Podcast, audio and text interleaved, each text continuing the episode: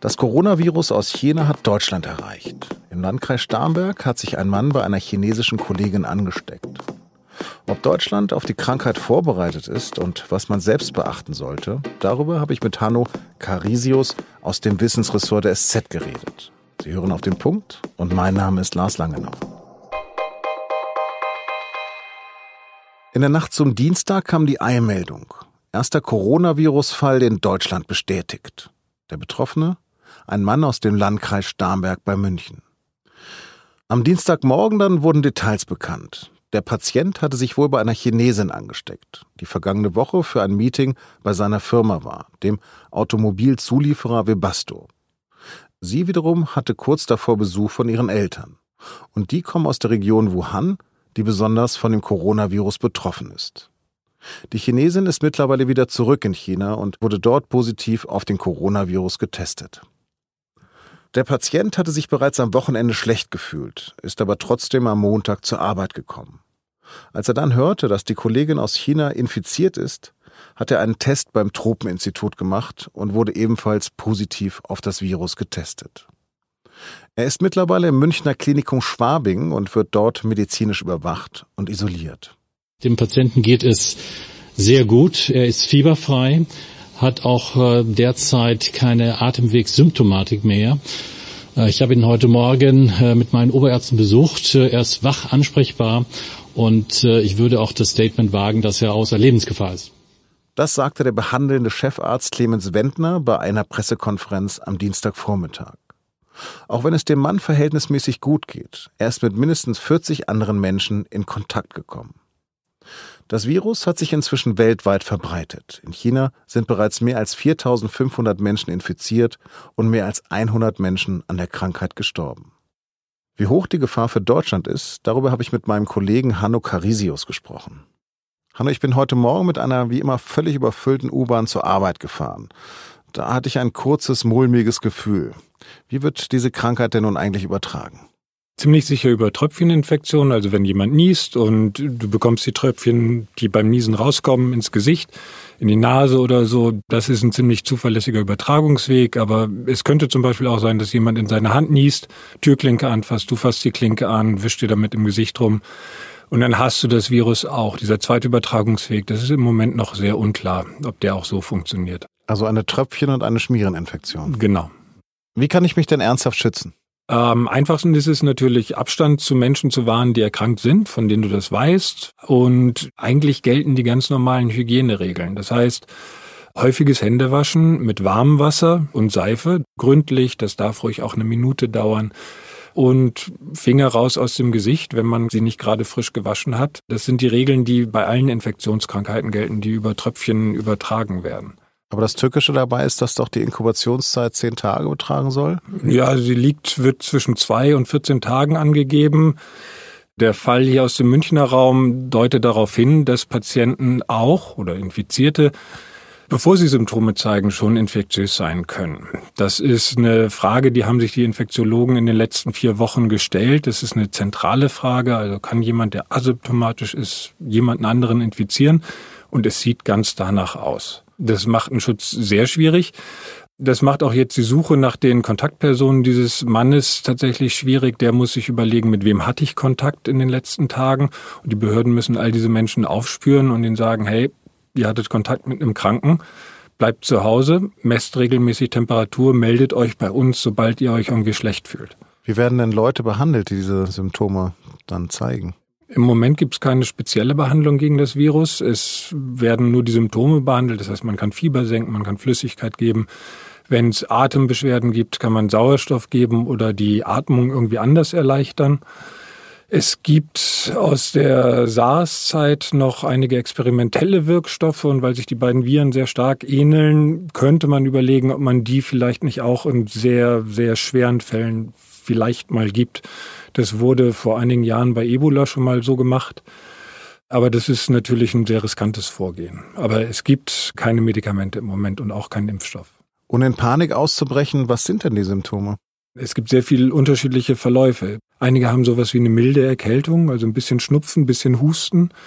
Manche entwickeln Fieber, also kaum zu unterscheiden von einer Erkältung oder einer Grippe meinetwegen. Und dann gibt es halt auch die sehr schweren Verläufe. Das sind die, wo Menschen dann auch lebensgefährlich erkranken. Das sind aber meistens Menschen, die schon schwere Vorerkrankungen haben, wie Herzleiden. Also ich sollte nicht, wenn ich jetzt Atemwegsprobleme habe, sofort ins Krankenhaus laufen und sagen, ich habe den Verdacht, dass ich dieses Virus habe. Das solltest du nur dann machen, wenn du in Wuhan warst in den letzten drei Wochen oder wenn du Kontakt zu jemandem hattest, der in China unterwegs war. Ansonsten solltest du erstmal zu deinem Hausarzt gehen oder einfach drei Tage im Bett bleiben. In Deutschland hören wir eigentlich nur, wir sind gut vorbereitet. Weißt du, was das konkret bedeutet? Tatsächlich üben Behörden solche Fälle, das heißt Mitarbeiter von den Gesundheitsämtern üben dann, wie man Kontaktpersonen ausfindig macht, wie man mit den Einwohnermeldeämtern zusammenarbeitet, damit man möglichst schnell an Kontaktinformationen rankommt. Es gibt ein Lagezentrum beim Robert-Koch-Institut in Berlin, wo alle Informationen zusammenlaufen, wo auch Kontakt mit internationalen Behörden hergestellt wird, damit auch da die Informationen reibungslos fließen. Und es gibt natürlich auch Labors, die darauf vorbereitet sind, Proben auf das Virus zu untersuchen. Weil im Moment kann man das nur durch eine molekularbiologische Diagnostik machen, nicht durch Pulsmessen oder in den Rachen schauen. Aber das Einzige, was man machen kann, ist tatsächlich Quarantäne gerade. Quarantäne ist ein sehr, sehr mächtiger Begriff in Deutschland. Das heißt, dass man jemanden seiner Freiheit beraubt, um andere zu schützen vor gesundheitlichen Gefahren. Soweit ich weiß, wurde bisher in Deutschland niemand wegen des neuen Coronavirus unter Quarantäne gestellt. Die Leute werden gebeten, zu Hause zu bleiben. Aber bis jetzt wurden sie noch nicht per richterlichen Beschluss gezwungen, zu Hause zu bleiben. In China ist die Millionenstadt Wuhan komplett abgesperrt. So etwas wird in Deutschland nicht möglich sein, oder?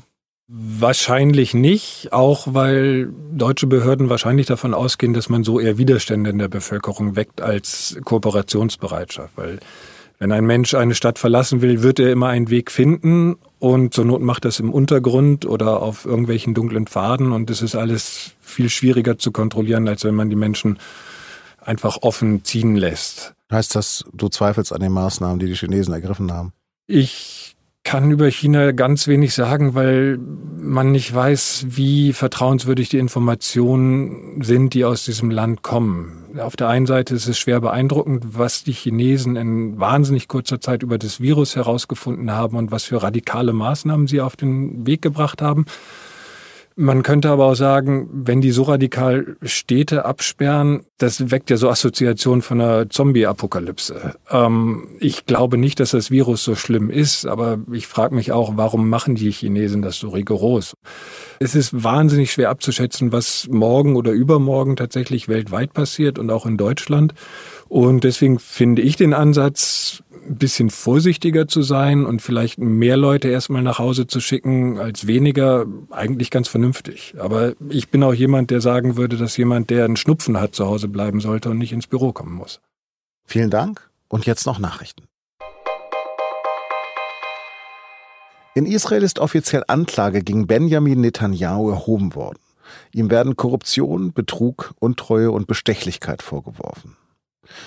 Der Ministerpräsident hatte eigentlich einen Antrag auf Immunität gestellt, hatte den aber überraschend zurückgezogen. Deshalb war die Anklage überhaupt erst möglich. Netanyahu stellt sich am zweiten März zur Wiederwahl. Am Dienstagnachmittag will er gemeinsam mit U S-Präsident Donald Trump einen neuen, heiß umstrittenen Friedensplan für Nahost vorstellen. Die chinesische Firma Huawei darf sich am Ausbau des fünf G-Mobilfunknetzes in Großbritannien beteiligen, allerdings nur unter strengen Auflagen. Außerdem wird Huawei nicht das sogenannte Kernnetz aufbauen. Das teilte die britische Regierung nach einer Sitzung des Nationalen Sicherheitsrates mit. Zum Kernnetz zählen zum Beispiel Server, über die sensible Daten laufen. Auch an Orten mit besonders erhöhter Sicherheitsstufe dürfen keine Produkte von Huawei verwendet werden.